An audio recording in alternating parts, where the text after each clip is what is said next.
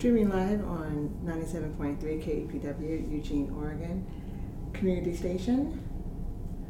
We are live on Facebook at the moment. This is Aisha Elliott, and I am Black Girl from Eugene. I'm waiting for my guest, Erin Hartville, to join me here live, and so it will take a few moments to get everything going.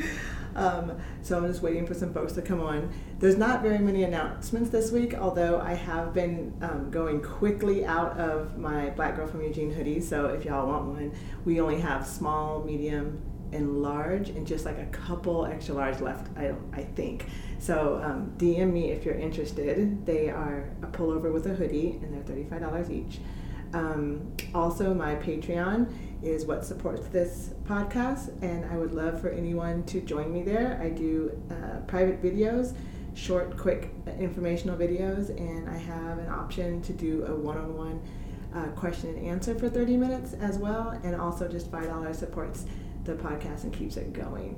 So um, I appreciate everyone who comes here weekly and supports me. Uh, you guys are the reason why I keep going. So I'm waiting for my guest uh, who should be joining me soon. I see her now, Erin Harville. Let's put her on. Let's see, Grand Rising. We're waiting for Erin to come on now.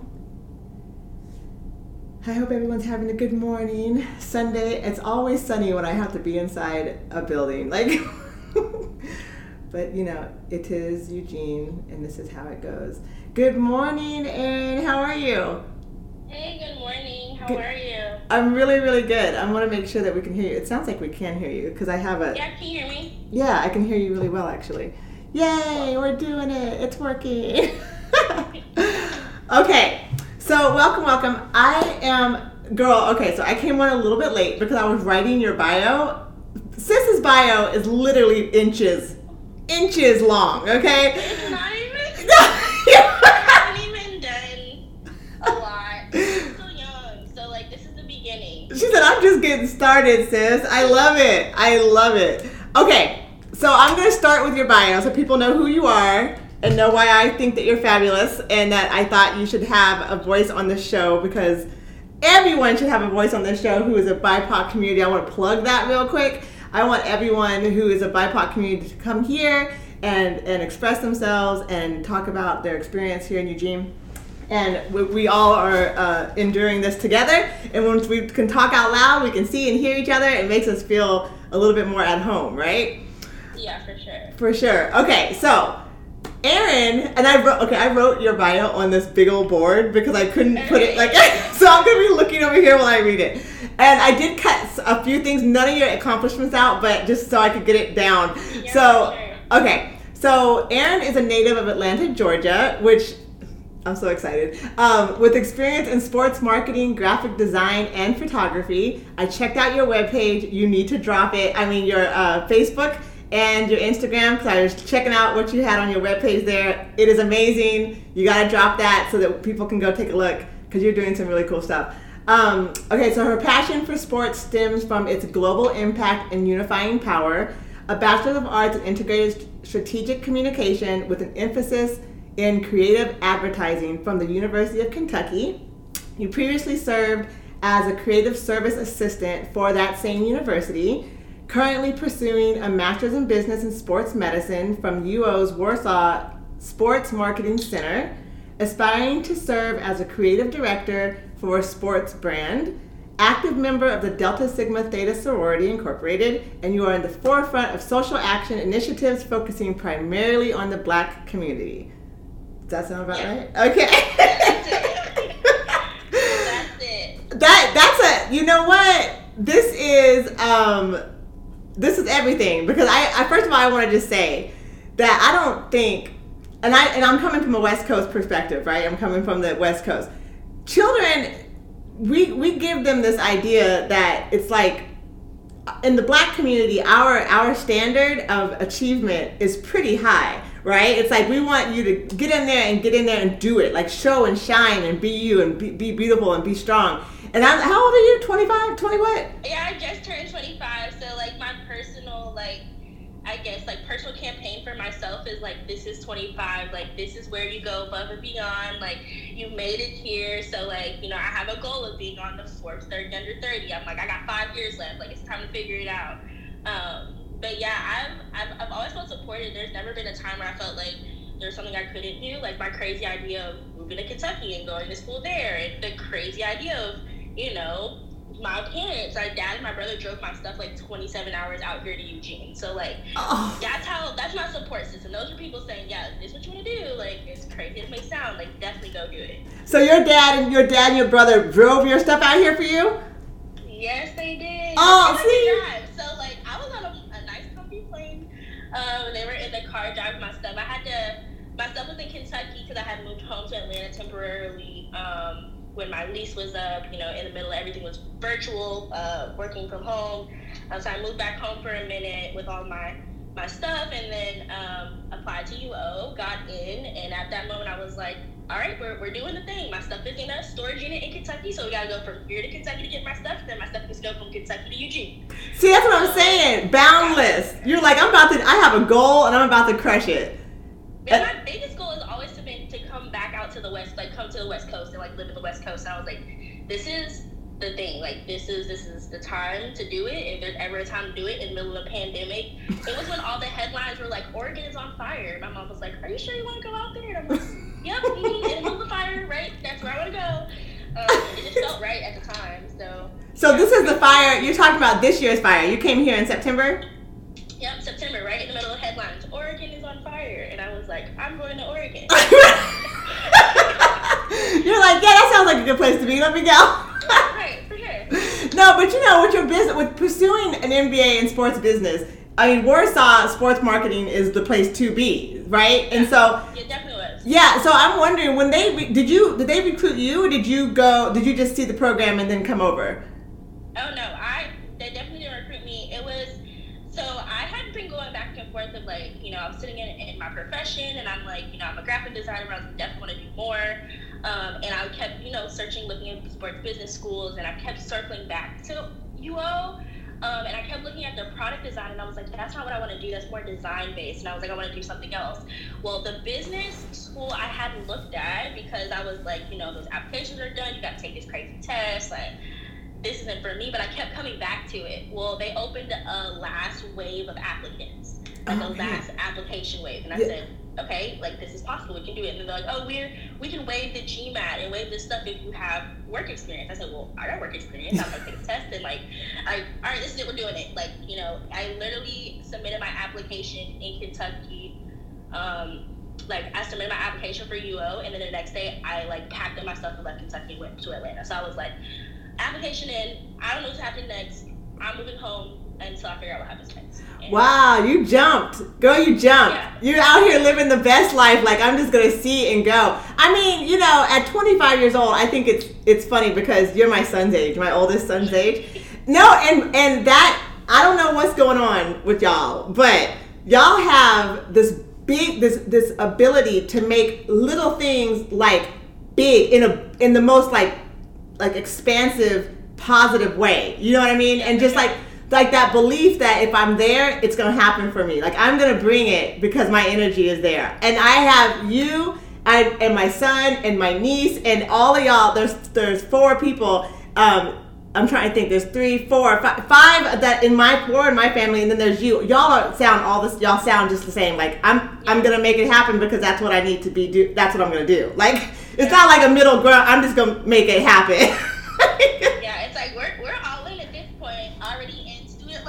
Already in like build like we're out here. Got to make it happen at this point. Right? You talking about fours before thirty? I mean, that's what I'm saying. Like every this this generation. Big goal, but it's not too big because I have people that I know on this list already. No, it's not too big. I'm like, so if I can see that, then it's either like all right, you got five years left. Like, figure it out. Like, what are we doing next? Like, you gotta get on this list. We need people to see your talent for what it is, and if they can do it, I can do it. So that there, boom. That's what I'm talking about. Okay, so I want to say because you've only been here a few months, and I want to talk about your experience moving over here. I know you and I had a conversation beforehand, and I think it's really important for my audience in particular, and for me because. Um, I was born in Eugene, like we talked about, and then when I was 15, my parents and, and me and my sister and our dog Sydney, we moved to uh, to Central America. And my parents are still there. They've been there now, like you know, it's been 27, 28 years.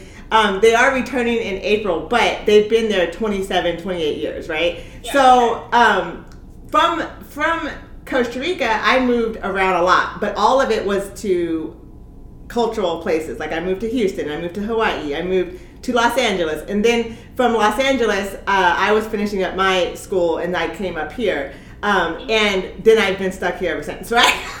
so, so I say stuck. Um, so there's a cultural perspective that I have from being born here, leaving here, and then coming back to seeing yeah. where some short, where some things have fallen short, have fallen short for the Black community here that I didn't recognize while I was in it. If that makes sense. So when I look at the when I look at people like you, your age, your group, black centered, coming from a positive black background, coming from a, a not only positive black background, but thriving, like absolutely entrepreneurship thriving, you know, culturally thriving, family thriving. Um, all of that going on in the black community, which is just not focused on here because we don't have a thriving like that kind of central black centered community here in Eugene. So I when I go back when I go back to Houston, the the level of confidence that you have, the level of matter of fact, this is what it is that you have is something that we're trying to actually ignite here. Yeah. Do you yeah, so as you've come over, you've only been here a few months, right? So what's your experience? Tell, get, go ahead. I want to hear it. I want to hear what when what did you expect? What didn't happen for you? What is going on? What are you like? Question mark. I don't understand it. Like, you know. Um. Yeah. So like, I grew up in Atlanta. So I grew up a little bit outside of Atlanta. Like Atlanta is like the big, like the black mecca. Like that's where everybody's starting. Everybody starts their businesses. Whatever you're gonna do next, it's like you have this big support behind you. And even like graduating from undergrad, it was like everybody was like, "Let's go to Atlanta." Like I want to move to Atlanta, and I'm like, I just came from there. Like let's do something different. Um, but there are a lot of people that don't come from that like upbringing. Um, and I was always surrounded by like successful black people. Like we were always, you know, what they were doing next. It was always like business minded, you know, what you're doing in the community, like all this type of stuff was around me at the time and I was just like, okay, great, like this is this is what it is. Um, but I just had to get out of Georgia. I was like, this is this is what I know, this is what's comfortable, and I'm not good with being in the same place for very long. and discomfort is like the only way you can grow. So I always am like, oh, time to go next. So like leaving high school, I was like, I'm getting out of Georgia. Like, where am I going? Who knows? Went to Kentucky. And Kentucky is very, I think Lexington is a lot like Eugene, where it's like, it's, it kind of does its own thing, but I think Lexington is kind of more plugged into like, I think because it's so close to like Louisville and there's so much culture and stuff there. Um, but it's just like its own little bubble. Yeah. Like, for better or worse, it's its own little bubble. Whatever happens here is what's been happening here. Like no really one really tries to push the push the envelope a little bit. It's just kind of like when I got here, I was like, oh, it's really pretty. Like people just are out, but there were not a lot of things like happening. There were no happenings, and of course we're in a pandemic because it's like what we do there. But anytime I've ever moved to a place, it's been easy for me to just plug into a community. Like, where's this one person? I'm gonna follow them, and we're gonna do whatever. There's a network. There's a network of sort. Community that way, and so I always did that. I did that in Lexington. I did that, you know, wherever I moved that was so hard here because I was like, all right, like, you know, I'm a Delta. Where are the Deltas? Um, so there used to be one. One. And she left. One Delta. I think, I think there was, it's like somebody's like, it was like, we think that there is, or I might be able to. I was like, you don't know for sure. Like, where, where do I find these people at? And so I had like one connection to like, here, meet this one black person and they should introduce you to somebody else. And mm-hmm. I was like, mm-hmm. okay. So that was my only like link, and I'm used to like usually just like reaching out and being like, I'll find the doses and then I'll find everything else. Right. And even that was like the closest chapter is Portland, and I haven't been to Portland but once, and my stuff is I'm affiliated with Portland Alumni chapter, but all the meetings since like March have been virtual. So yeah. even they haven't met in person, and I'm a part of the chapter, but I haven't met them in person. So it's like I don't even know like. See, and I okay, so let's let's go back for a second let's go back for a second because I know what deltas are. I know the the whole Greek life uh, scenario, and like I said, my son is an is an uh, is an alpha.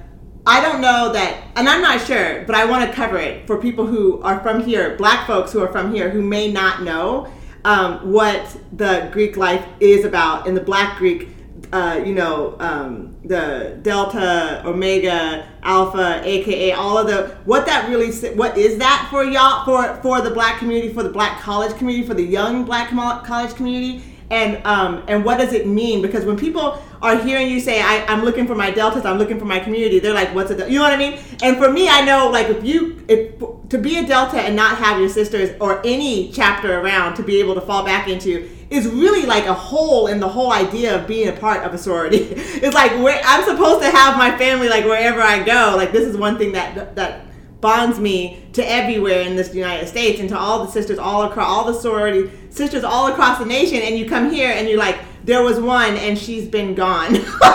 and she left 15 years ago. Like, what happened? And she ain't never coming back. So, you know, that, I, I want you to speak more. It's about, you know, it's really about, about black American culture. It's a big piece, and especially college education uh, culture there. So, speak more about Delta Life and what that really means. Yeah, so um, it's under the umbrella of the Divine Nine, so the historically black Greek letter organizations. Um, so, uh, I mean, I don't know. I'm you came from a campus where there were all nine organizations. So going somewhere and I'm like, what do you mean you don't have all nine? Like right. we have all of them there. And it was to a point where it was like when we were on campus or we moved to, you know, Kentucky, and Kentucky is, you know, a, a PWI, predominantly white institution but you could look out on campus and you saw Black UK, like we call it Black UK. You look out and you see that, and mm-hmm. you're like, oh, okay, like that's definitely the people. You see the organizations, you see the Greek life, and you see them all the time. Right. And you're like, oh, okay, this is what they do. Like as a freshman, you're like, I can't, I can't join them yet, but I can at least see what they're doing, what's going on. You saw any of the, you know, step shows, any of the, you know, fall festivals, or like any type of, uh, like fairs and stuff that Homecoming, all of that. Yeah, everything. It was like you saw them. Like you wouldn't have you didn't have to go look for them. They were there. They were always always there. Like and that was the big thing about it is like what are we doing in the community? How are we directly impacting the community? Like are we being seen? Like people shouldn't be like, oh, I didn't know that there were deltas on campus. Like like from where from from what we do because right. we, we do so much. Um, so I I when I was in undergrad, I was really involved. I was one of the youngest person to come through my sorority at the time. I came through as a sophomore, so I was there long enough to see like my line sisters graduate, to see how many. It was like every year around the same time we were celebrating graduation, we were celebrating a second degree, we were celebrating like so much stuff happening that it was like it's all over the place, and you had no choice but to feel like I gotta step into that. And that's the right. reason why I was like, I gotta get my MBA. I was like, you know, half of my line, there's 25 of us, like you know, let's say like so many of them are in their, you know, second degree or working on PhDs. And I don't even have a master's yet. Right. I'm behind. So let me go go do that. So it's just that push to like make you be a better person and just kind of like strive for that next thing. It's like it's sisterhood. Option, op, option excellence is like the bar. Right. And we want you to go above that. So I mean, being here, I haven't like seen anything or anybody, and I did try to go to. Um, so I'm used to like Martin Luther King Day, like doing the marches, like early in the morning. We go there. There's mm-hmm. a unity breakfast. Um, like Martin Luther King was a was an alpha, so we go to unity breakfast. We do a march. We do things like that. I couldn't find Martin Luther King stuff to do on Martin Luther King Day, the day before Martin Luther King Day, I was still looking for stuff. The week before, I was like, where's the promotion? Where's the list of events? Where's the. It was like, why is it like so hard to dig up what we're doing to celebrate? Right. And that's when I was like, are we really not going to do anything on this day? right. Days? Right. Things to do where he's, I mean, he's an alpha, which means he's a part of the, he's a part of the, the Divine, Divine Nine, yeah. That This is the alpha of all alphas. Right. That's MLK. Yeah. So it's like, and for people to not even understand that connection, I'm like, we're celebrating this man. He did all this thing, but he was also a part of this organization where it was like, at the time, they weren't letting, you know, black people join Greek organizations. Right. Which is why ours were founded. So we had a place of belonging to serve our community directly. Right. And so, I mean, it was just, it was, that was my biggest shock where I was like, why is it, it literally took, I think, the Friday before, where I was like, "Is this what we're doing?" And then I kept looking like, "Okay, what are what's the logistics? What time are we there? Is there a?" I couldn't find any of that. It was just like, "We're doing this one thing." I'm like, okay, I guess I'll pull up to that one thing and see what it is. And it was NAACP's the only major thing that happens on, on in the city that I know of on Martin Luther King Day is the MLK March, and because it was COVID, we had the little drive-through thing. So you were there expecting to see some shows, expecting to see some sorority, and I was, and I was expecting to see when I pulled up to see more black people, like at least to pull up and be like, oh my gosh, they're here, like these are the people. At least to be able to like introduce myself, like Yeah. you know, I've been here since September, like. What do you guys do? Or if this is the NAACP, like what else are you guys doing in the community? Um, and I I when I, I I got there early because you know I'm I'm used to doing stuff on MLK Day where we get there early and we set things up and we I got there early so I got there early and I'm like what are we doing and they just automatically assume that oh you set up your table over there and I was like oh no I don't have a table like I just I'm trying to figure out what's the logistics what's the process do we start here we end here do we circle up here and do a prayer and then break out like what is the order of operations and Right. like, I couldn't find anybody to talk to I also had on my letters, which are, you know, precious to me. Like I wear my letters because they mean something. mhm. And I had the women that I'm asking, like, hey, what are we doing? And they're like, oh, I love your jacket. Like, where did you get it? And I'm like, whoa, like this isn't something you can just go buy. Like I earned these letters, and um, yeah, I'm all. It like that like made me cringe. I was like, oh god, it's because they saw it was. It's literally a cultural symbol. It's a cultural symbol that they did not understand and wanted to like, oh, where could I get that? no. it's a, it's a, it's a, it's not a fashion statement. These No. are my letters. Like these are These are you earned. know, as a as as a member of a community of women who like you know we're at the forefront of a women's suffrage march and we do this like you can't just say that's a nice jacket where'd you get it from wait there are people in my organization already that don't have everything stitched on their jackets it's expensive it's you, you you're happy to get a jacket like that paraphernalia is not cheap Right. you can't just get it everywhere. You have to get it from like local vendors and stuff like that. And so I was like, And there's history behind each one. There's history behind it. Yeah. And I was just like, wow, you. This is an NAACP event, and the first people I run into don't know. Right. I was like, So what you're doing is coming from a Um, culture of was, like, community. bombarded with like cameras. Like I like I'm the only one standing out there, and it was like four or five different news people. were Like, hey, like tell me. I was like, whoa. Don't do that. My anxiety is bad. My anxiety. I haven't been out the house. This is the pandemic, and you're bombarding me with cameras to ask me about MLK Day. Why didn't you ask anybody else? They've been standing out here longer than I have. Why is it as soon as I get out of my car and I'm forward facing, I'm the person that she needs to like. My social anxiety doesn't like that. Right, right, right. My anxiety is like, whoa, you're too close. Like pandemic. Like, Right? she said six feet. Shit. I, I would love to answer your question, but I was like, this is a lot. And I was just like, wow, you just hurt my feelings because you don't know about my organization. You're bombarding me with questions, which I know you have the same answer. What does MLK mean to you? Um, anybody can answer that. Yeah. I have to answer it? Right. And why are you asking me probing questions after it, like to see if you can get more out of me? I'm like, I'm okay. Like This is this is you what you just described is so important to understand for black folks and white folks from here from the west coast i mean honestly from people who don't have the community about you're coming from an idea and experience of community to a very uh, centered idea of individualistic uh, individualism. And it doesn't it, it does not compute well right? You're here asking where the community is and how we're all going to work together. We don't even need to know each other's names because we're here for a common goal of mlk and like you you're talking you of course you'd be wearing your jacket to something like mlk day mlk is an alpha. Nobody connects that. Nobody connects the importance of your journey to his journey on on a on a social level and your your need to serve the community in the same way that he had. It's not something that is connected through the white white consciousness but through black consciousness that's understand about the black community and black culture that is that has grown since then. It's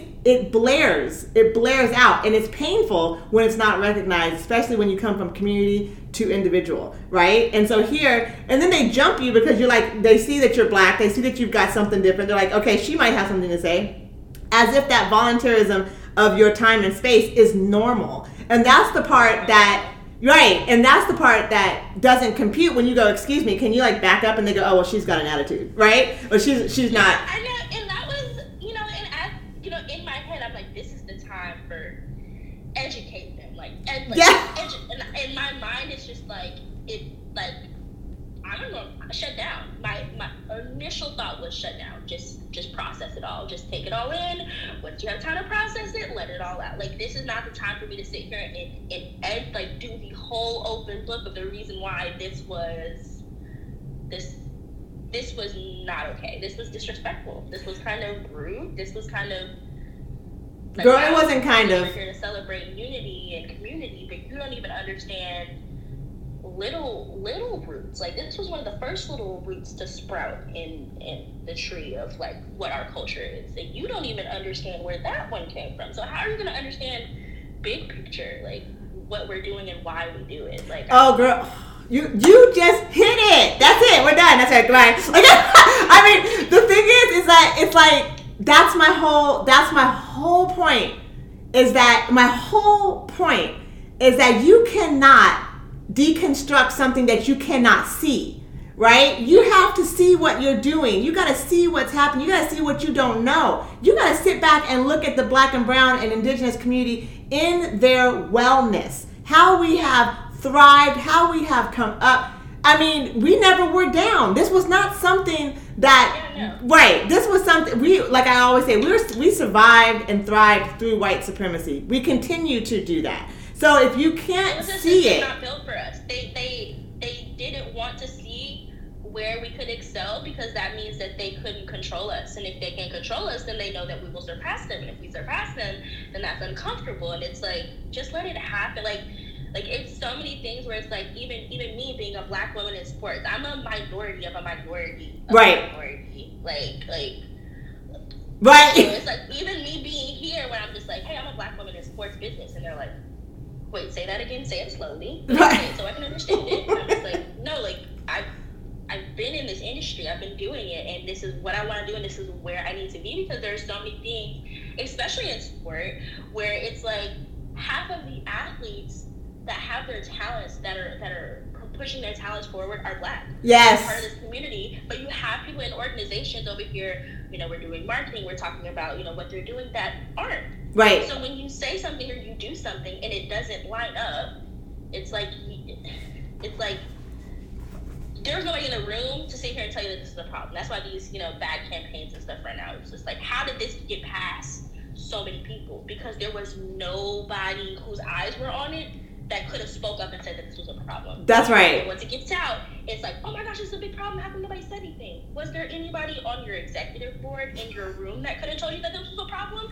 No, because if I was in the room that you didn't allow me to be in because you don't want me to be there, I would have told you, you can't do this. Right. You can't be there. I would have saved I don't know. millions of dollars and hours of time. stop right now. That's right. That's right. That's right.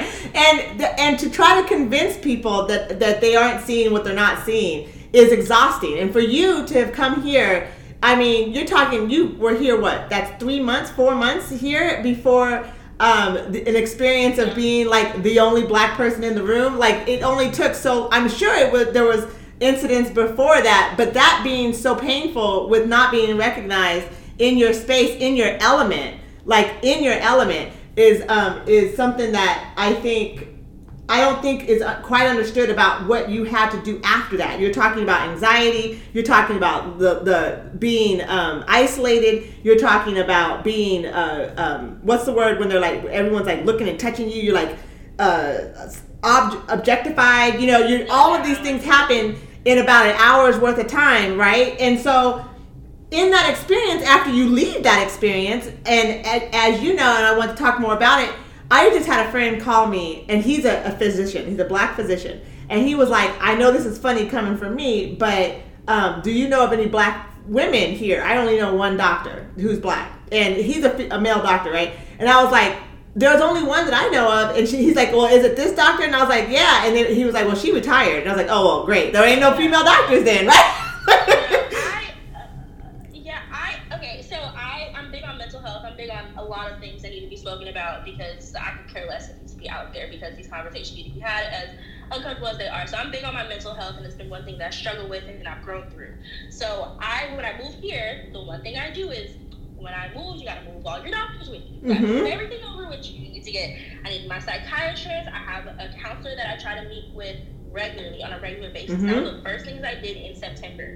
I've been on a wait list to meet with a black counselor psychologist since September Mm-hmm. since September. And every time I bring it up, they're like, "Have you moved on the wait list?" And I'm like, "I don't know." And then they're like, "You know, oh, like you've moved up one spot." But then they're like, "We don't know when we can get you in until somebody else completes treatment." Well, if they're like me and they've done all this search to get a black psychologist to talk about what it's like and their experiences and the things that they're going through, are they going to be done with? Their treatment anytime soon? Probably not. So I'll probably still be on this wait list. Right. So, and then there are options, of course, like, oh, you can call in, do a let's talk, and of course, BeWell has those type of things, but it's like, I'm used to regularly talking to somebody, regularly. Right. I don't want to to be like, oh, I might get a different person. So up here, I gotta go with my brief life story recap again, and then hope that you can sit here and give me the guidance that I need. Um, and so that's been difficult because I'm like, I, I just not that I can't, like it's not that I don't want to. I don't want to talk to to somebody that's not black about what it's like to be black in Eugene. But look. I just don't think that any. I just as much as you can say I understand, you don't understand. Yeah. Because Right. if you did understand, you give me the direct, like, cut and dry response that I need, as opposed to like sugarcoating it and trying to give me like, no, no, no. Right.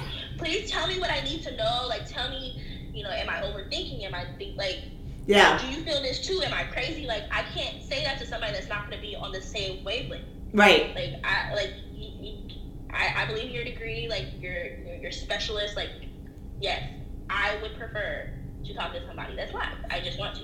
I mean, it's So, called cultural. It's called lived experience. It's called lived experience. It's the idea that, you know, you can have academic knowledge all day, but we all know too in this academic knowledge that they're not actually talking about black issues. They're not talking about how to connect with black the black community in a well in a way that surrounds, like I said before, a wellness. You talk to a black woman, a black man who's in therapy, who's a therapist, who's going to immediately come to you with a cultural lens that you can recognize, that they can recognize. Oh yeah. Otherwise, you're trying to talk to them about your culture, teach them, and then get an answer. That doesn't make sense. Yeah, I and I had such a good experience with a black female therapist that I was like, well, we're not going back because one of my, my biggest issues in undergrad was like, you know, I'm doing this, I'm working, you know, and I don't have a lot of food in my house. She was like, well, you're you work and you do this. Have you not applied for food stamps? Never, not once did I think about that. Right. And never, not once was anybody going to tell me that in the middle of my therapy session, like, okay, let's take the time to figure out what we need to do. You clearly work 20 hours a week. You clear. I said, well, that was the answer to half the weight that was on me anyway. Right. You know, like, unless somebody understands what, like, you don't know what to give me. So I just don't, I don't know. See, and let me tell you this: a white a white therapist probably would have been worried about telling you about that. They probably would have been guarding themselves about sounding racist instead of being honest and being helpful. Yeah, no. And they would have been guarding themselves with that. And because they cannot be let, let go of the, the level of perfection of, of the fact that they have racist tendencies and it may spill out and you go, that's not what I meant. They can't really do that. They can't really walk into the uncomfortability. So they would just not touch it and let you go hungry, you know, because they would rather not sound racist. And that's the part that um, that is hard for people to really understand to decenter their own feelings in the middle of working with black people that they're not used to working with, right? They're, they're like, they're, they're so um, in their own heads about what to do and what not to do that they can't just be human. And that part is where it hurts the communication and the trust that black people are. We're here trying to get our. I mean, therapy. First of all, thank you so much. Thank you so much for even trying saying that and normalizing. I go to therapy as well. I think everybody should go to therapy. I wish more men went to therapy. I wish more black men went to therapy. Um, but being here and having a lack of black therapists is um, I can tell you from my experience, and like I said, I'm, I'm old enough, I'm literally old enough that you are my son's age. Me going to therapy, I tell my son to go to therapy. I mean, just because we need, eh, go and talk to somebody. That's But one thing that we do, one thing that we do, that I do, my therapist is white. And the one thing that I always do is we don't talk about, I, there's things I just don't talk about with her. I got to work that out on my own. There's things that we can talk about, but there's other things that we just can't. And that's not me Yeah. getting full therapy, right? Yeah, no. And so it's not. It's it's actually a, a total. It's a, a really complete picture of what Black folks have to do to live here. We're not gonna get the complete comfort and and encouragement and respect because our our natural way of living, our sense of community, our sense of, of togetherness, our sense of accomplishment, our our level of what what it means to be excellent just does not exist here. And not only does it not exist, it's not recognized when it shows up. Yeah, no. And then and then even if you're like, okay, like this is a problem, how do we address it? How do you sell to somebody who just got their degree and is clearly successful to come be a black therapist in Eugene? And you can't even explain to them what it's like to I don't know, like we just know we need you here. Like Right. so like like what do you even do for that? Like I know there's like always a big push, like we need them. Okay, but what do you do to push these people into these places where you know they're not gonna feel accepted right away, but we know we need you in the community. Girl, oh my God. Okay, exactly. How are you going to build an infrastructure that will welcome black professionals so that we can build a community of black so black people here are feeling supported as well. But no, white folks what they what they believe is that they can handle it, right? They can do it. But the truth of it is is the infrastructure of Eugene keeps black people out. Like what you just said. You're going to tell a black therapist we need you. Why? Uh because there's we need you to be here there's no black therapist that's not a way to get people to come in we need you to do the work we can't do you're not saying the right words. Those aren't the key words. Those aren't the key words that are gonna get somebody to pack up their life and move out here. That's not it. That's not the salary. That's not the key word. That's not the. That's not you. What are you gonna say? what, what are you gonna do what are they gonna do once they, we're here what are they gonna eat what are they gonna get so interest When they say where do I get my hair done, and you go, well, there's one person.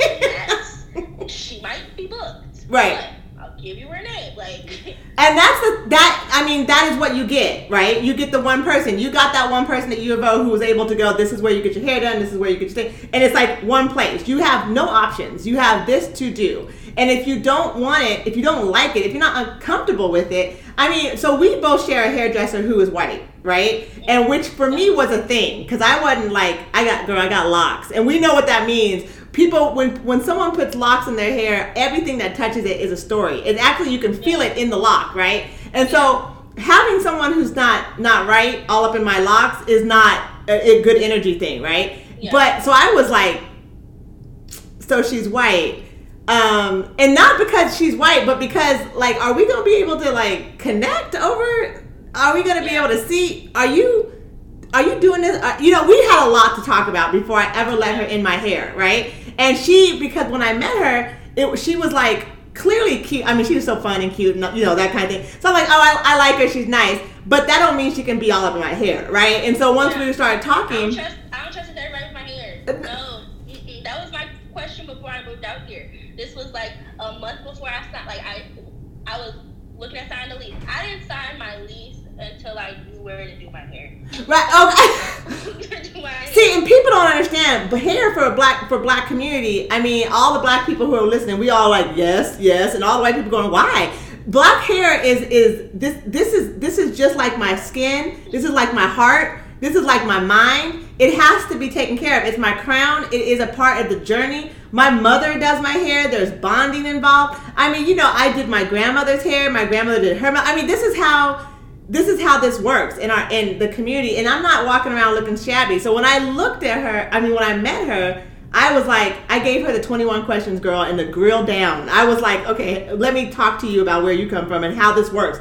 And all her answers were like she completely decentered herself.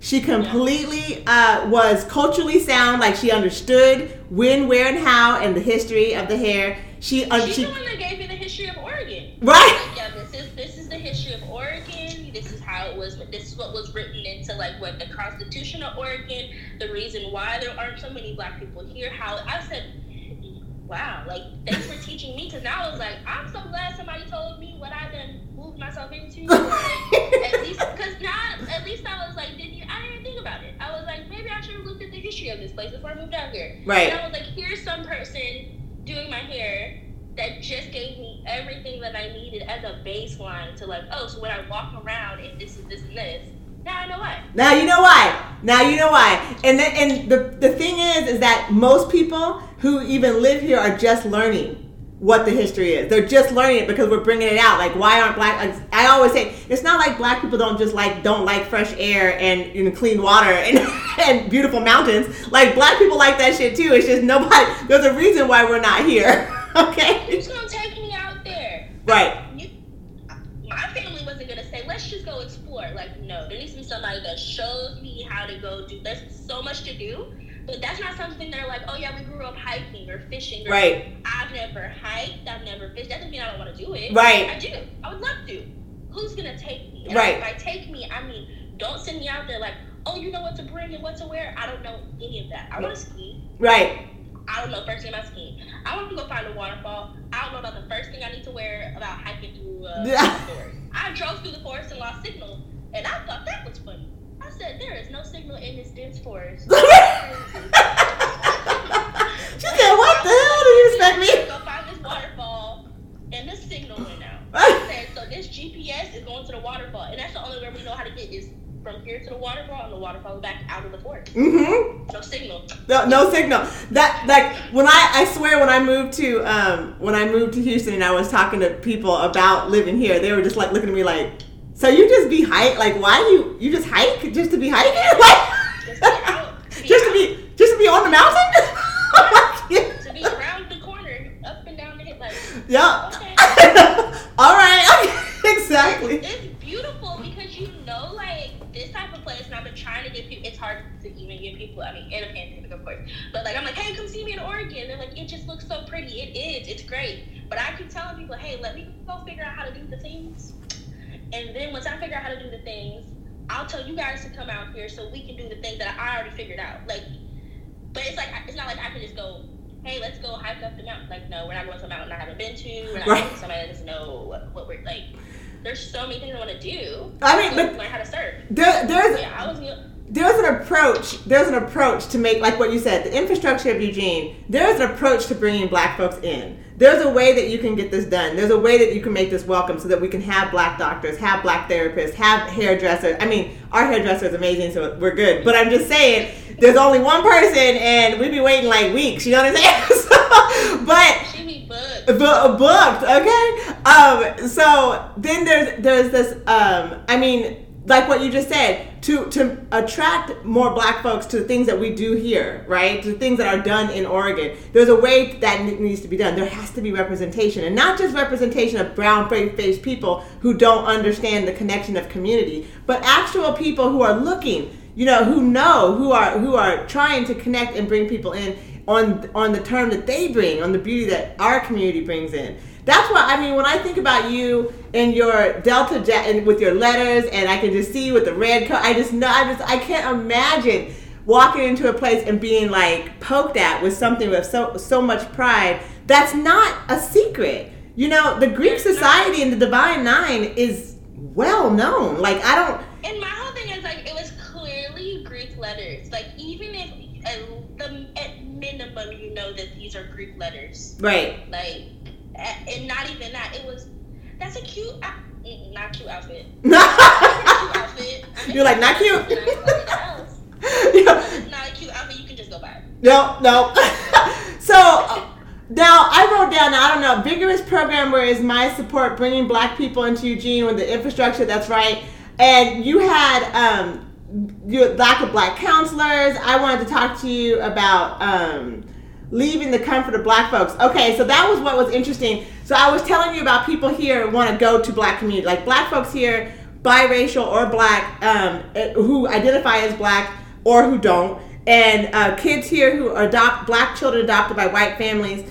Um, is the, really our black community is based in that infrastructure, which is a, a whole nother piece of black culture in itself, and so it, it doesn't get represented um, it, it, it's a it's an angle of black culture that is underrepresented or at least not really talked about because I think there's a lot of identity issues that go along with it.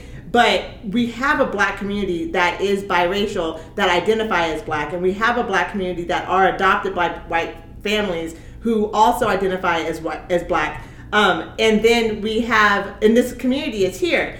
But what I see in my research and in my lived experience here is that there's a, a a, a, a like a disconnect from what or a misunderstanding or really just not a connection to the wider black black audience and community in the rest of the United States, feeling kind of left out from that community, feeling disconnected from that community, um, and so when so people talk about black folks who are like you, who are like me. I've been called, you know, like you're really black, you're actually black, and that is a, a whole story of itself, like a whole story of itself. So people from here have a fear of connecting with black people who are not from here, afraid that they're not black enough, right? And whatever that means. And so um, I thought it was interesting that when you were from Atlanta, Georgia, being like the mecca of black excellence in the United States, you were like, I need to get the hell out of here so I can find something else, right? So for the for the conversation being the other direction, where black folks coming here looking at Atlanta, going,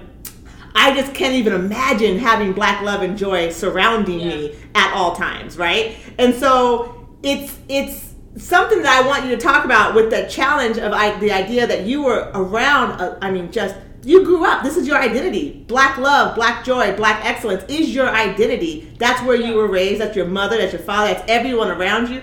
So, like you said, your line sisters is like you look at your line sisters like, damn, everybody got a PhD. Like, let me hurry up, right? And these are people, right?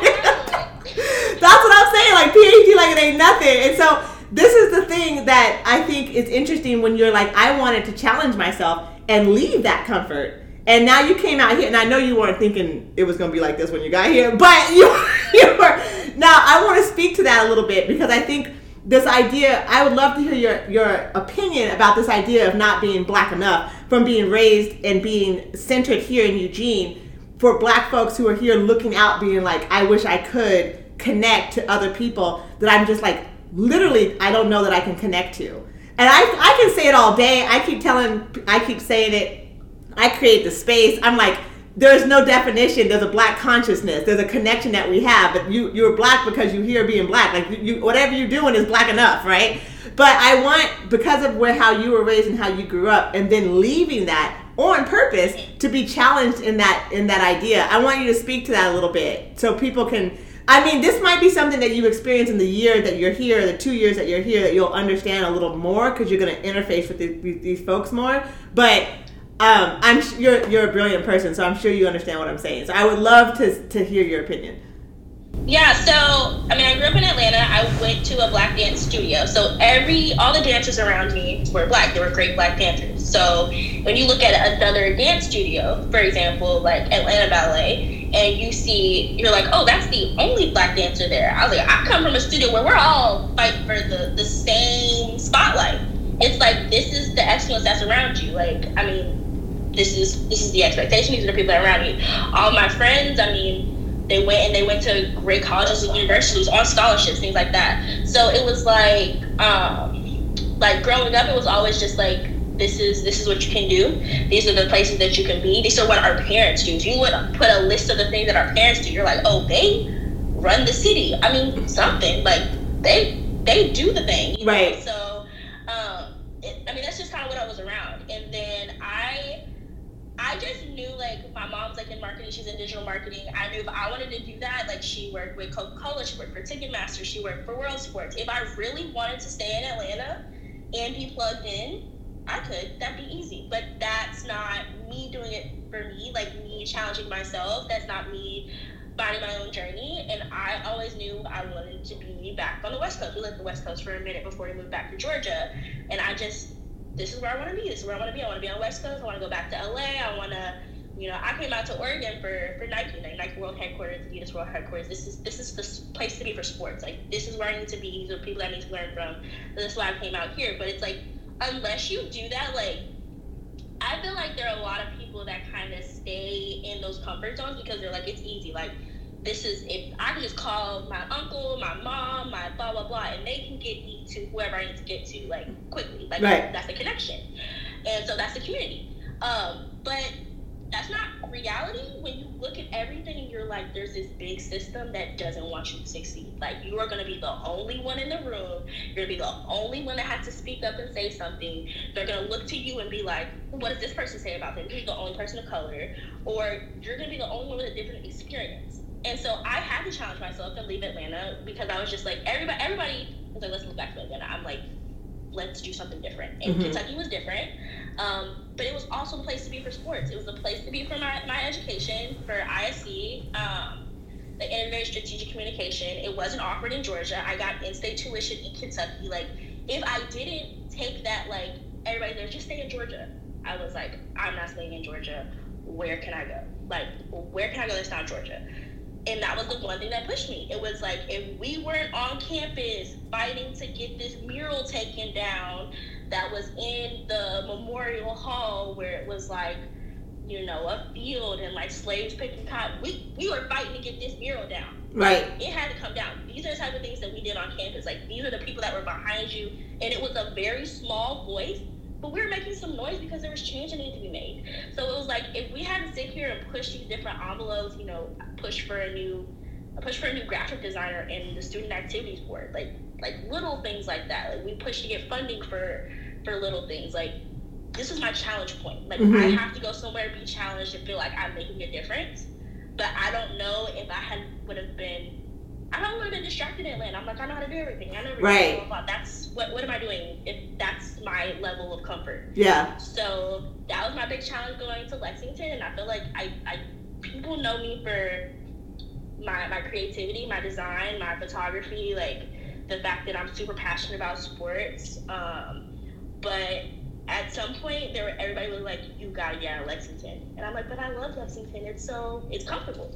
That's what it was. It was mm-hmm, comfortable. Mm-hmm. Why did I end up there, staying there after I graduated? Why did I really look for a, a new job after I graduated? I had a job. Mm-hmm. I was doing what I wanted. I was exactly where I wanted. Yeah. Out of university, working for a school, things like that. I was like, where where else would I go? Right. And it wasn't until the world shut down where I was like, can I keep doing this? Is this the time to sit here and try to do something else? Because, you know, I feel like we all had that moment of like, all right, well, now that everything's slowed down and I'm not really busy anymore, might as well figure out what I'm actually going to do. And so that's how I found Warsaw. Um, and I was talking to um, the recruiter out here. I had a conversation with the director of the program. And my conversation with her was like, as if I was on the phone with my best friend, like as if we had known each other for years, as if we were just nerd, nerding out about sports. And I'm like, wow. And here's a sports business program led by a woman. Yeah, that that's doesn't happen. Right. Ever. and it's a great program led by a woman.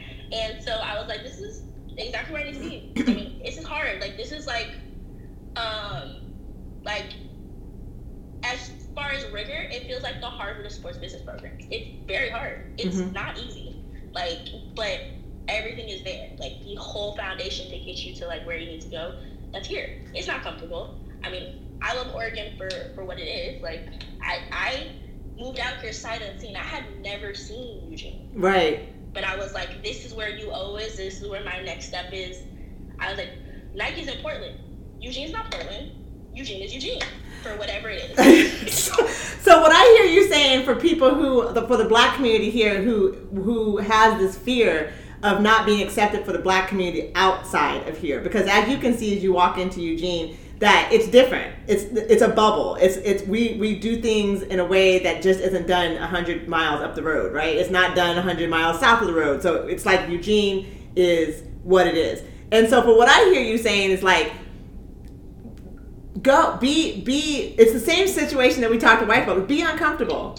Be who you are and take it where you go and you will find the people that you need to be. If it's something that you need and it's not here, if even if it comes to being like, I mean, for, for a lot of the stuff here, as we talk about a lot, is identity, identity, um, politics, identity crisis, identity um, affirmation, identity. Period. And so we're for black for black and biracial folks, and so um, indigenous people. I, I mean, I need to have more on my show. I have a lot of people in my life who are indigenous, and conversations are different that way. Um, and people of color, Latin folks, Latinx. I have a bunch of people in my life that way. Conversations are more similar to to black conversations, but still different. So when I'm talking to black folks, biracial black, to to feel like you're not black enough to like go and connect in another black community that like Atlanta. It's like what you're saying, like you came here with no sight unseen, no black people and to be around, and you brought who you were to whatever is going to be here because this is where you needed to be. You take you take what you've learned and what experiences you have, and you plug it in. There, are, there are people that will look at me and think that I'm not black enough. Right. Like, okay, why? Because I'm light skinned? Because like you, you, don't know me, but you will look at me and think, oh, you know, you're mixed with something, so you might not be black. Well, everything about me is, I mean, I, we went to African American history museums for vacations. like my first vivid memory of my mom, like, like was Black History Month when they told me I couldn't do my report on a black person unless there was a book in the library. So she went and ordered the book and it was in the library. and I donated the book and it was in the library. And I, so you're gonna sit here and tell our students that they can't celebrate their black culture if there's not a book in the library? Cool, we'll fix it. Like that was my first. You're gonna sit trying to tell me I'm not black. Like, what does that mean? What does that mean? Oh, this is what I grew up around. These are the people that pushed me to do things. Oh, well, if they're not going to let Erin do a report on Black History Month at the books out of the library, guess we're all donating books to the library. Guess we're donating the documentary because, you know, my aunt's actually one that made a documentary. She has a documentary on the one person that she said couldn't write about it. And this is exactly why I'm writing about it because this is why the documentary was made. This is why the books are made. This is why I'm now to the library for the next young. But we should say something first. You went to a school, you went to a private school that was mostly white in a black, in, in Atlanta. I went to a I went to a public school in the suburbs that was like mixed. It was mixed. Right, right. Middle class, middle class, black, white, like pretty good. Yeah, but I, that's one thing I remember. I know. I think the next year, my mom yelled at a teacher because we were drawing or coloring plantations, and one of the rules was to put your last name and plantation at the top of your plantation project turning it in. And mom was like, "We are not putting our last name and plantation on any project because that's not what we're like. Oh my god. this, is, this is me. You, you can't sit here and tell me these aren't my real experiences. These are my real, real life experiences and real things that my parents did not stand for. My family didn't stand for. Oh my this god. Is what I bring. These are the experiences that I bring when I'm like, you're not gonna sit here and tell me I'm in a historically black Confederate organization. You're gonna tell me I'm not black? That doesn't make any sense. So see, so people people are believing this is this is this is going. This is uh, in a black community, like you say, it's the suburbs, but this is in the black community in Georgia, in Atlanta. And so, like you just said, it's interesting that you said um, that you get the "Are you black enough?" because you're light skinned because we're the same. same bullshit. Right? Well, like okay, yeah, you know what I mean. So it's it's one of those things where it's like I don't have a question about who I am.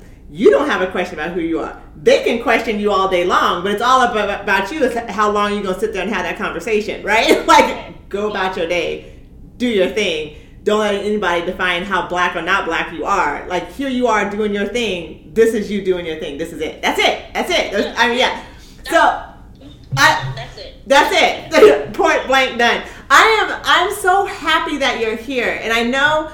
Um, the one thing I, I know, like when I was going to of and I, I, I graduated late. Like I had one degree when I was young, and then I had you know children and marriage and blah blah blah and divorces, and then my other degree. Right, all the life that happened in between. I remember and I recall um, how just privileged and and kind of nose up the University of Oregon was in those in those classes that I was taking. And I say nose up, just like just snotty, like you know. Yeah. But it, yeah, for look for a state school, real snotty. So anyway, so so um, at the same time, I recall meeting professors that you know were closer to my age, and I they were from Princeton, black person, a couple black people who were like, yeah, as soon as I'm done here, I'm out. And I was like, please stay, please stay. And they're like, I cannot They don't stay. I cannot. Mm-mm, yeah. No, they don't stay. So, there's one. There's one. Um. There is someone that works in. I don't even know what the offices are here, so I'm gonna mess this completely up, if, even if I try. So Go I'm ahead. Going to. She's from Atlanta went to Kentucky State at HBCU in Kentucky, and now she's here. I said, "Wow, friend, great journey that we both went on. Like, yeah. we're both here." And I'm like, how did you get out here? And she's like, working on my PhD. How did you like? Right. So I mean, it's the I mean, we come out there are these opportunities, these great programs, and it's like the one thing that even gives us that mm, should we go or not is like, are people going to be there? Are we going to be accepted there? Are there going to be people that listen to like what we're going through? Like I, I sit in classes where I'm like, ooh, like do I know enough? But they let me in. Like they saw something in me. I'm, I'm clearly on a different path, and I say that all the time when I'm doing my stuff. Is like I come from a creative path, learning business. But imagine being a creative, knowing and being able to do. Like mm-hmm. now, I'm not just the oh, just give me the graphic designer to make. But that wasn't me anyway, because my degree is in strategic communications, and I just so happen to be able to design. Right. But since you're not hearing that either, let me go ahead and get my MBA. But there are some people that go straight from like, you know, where your privilege is, and you graduate, and you get your first job.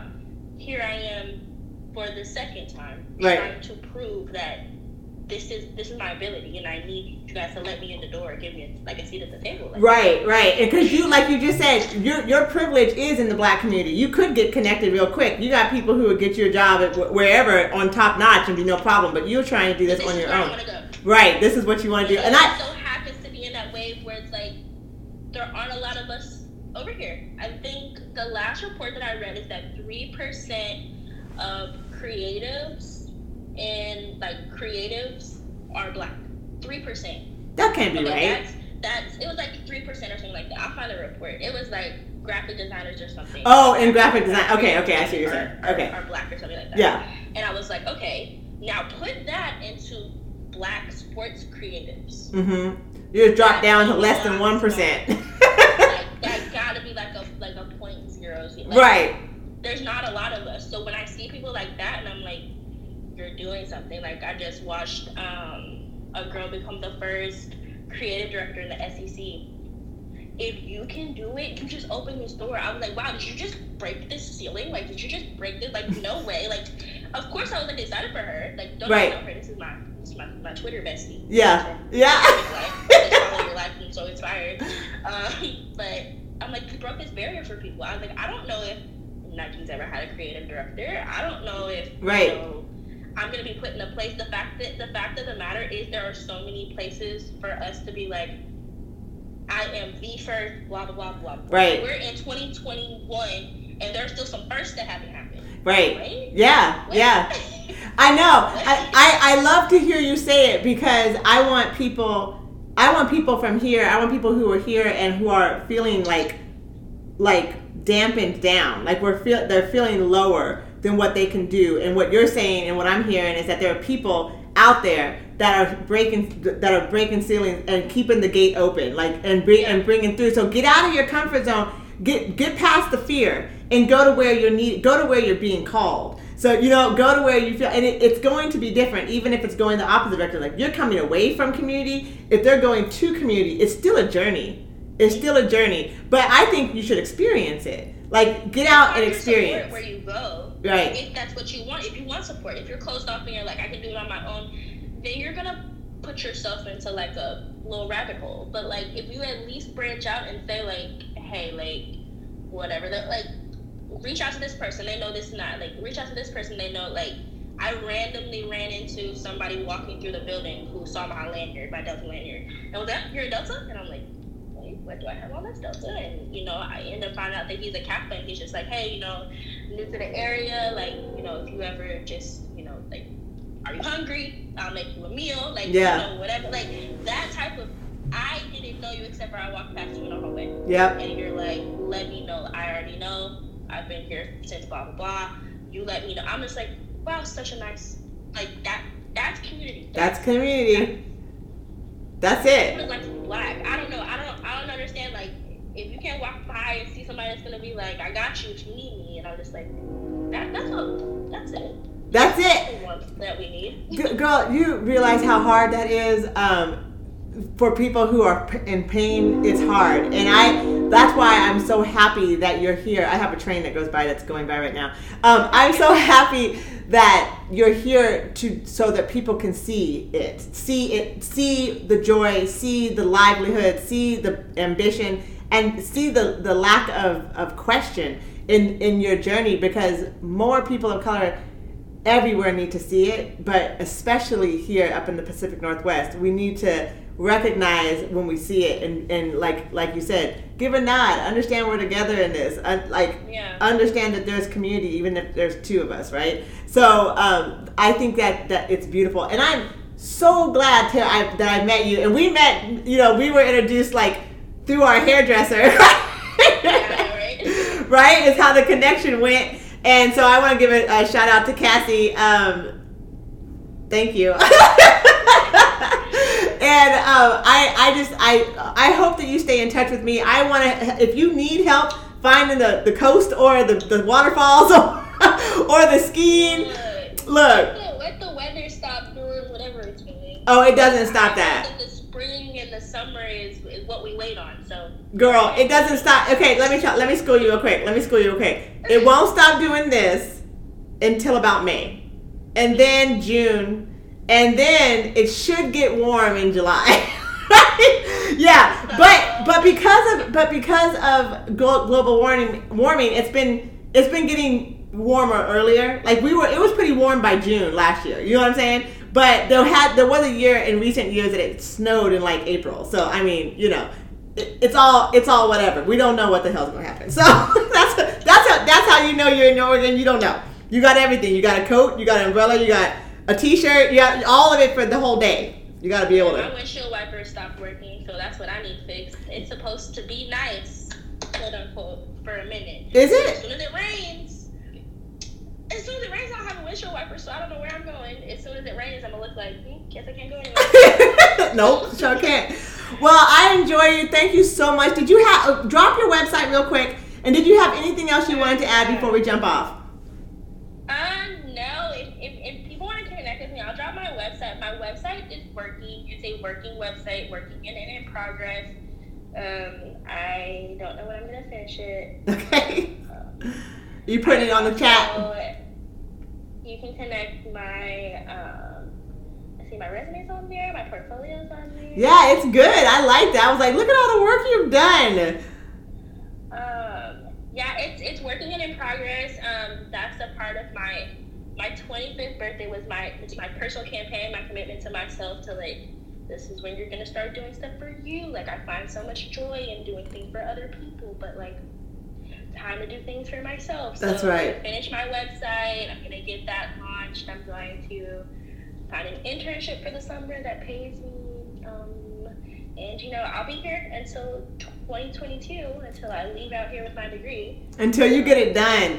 So you have a connection in me. You have support in me. So don't don't let that go. And you also everybody has ErinHartville.com right there in the comments. I want to say it out loud for the people on my on my uh, podcast.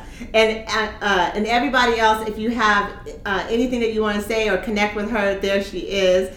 And Erin, like I said, I'm I adore you. I think you are amazing. I'm excited that you're here, and I am just like I'm just out the roof with it. So um, thank you so much for coming on my show. I hope you come back again. Thank you. Thanks for having me. You are so welcome. Come back again. Be on my show again, please. Oh yeah. Okay. Yeah, Let's talk about something else. Oh, we got we got all kinds of things to talk about. Look, I'm taking notes as you're talking. I'm like, we're gonna talk about that some more. We're gonna talk about that some more. Oh yeah, we got you. We got you. All right, girl. I will let you go, and I want to thank everybody for coming and watching. And please check her out on her uh, Instagram and on, on her uh, webpage. And uh, I will see you again next week after my birthday. My birthday is March 5th.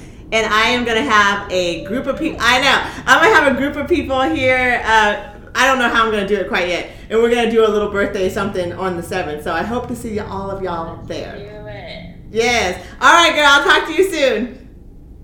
All right. Thanks, guys. Thank you. Bye.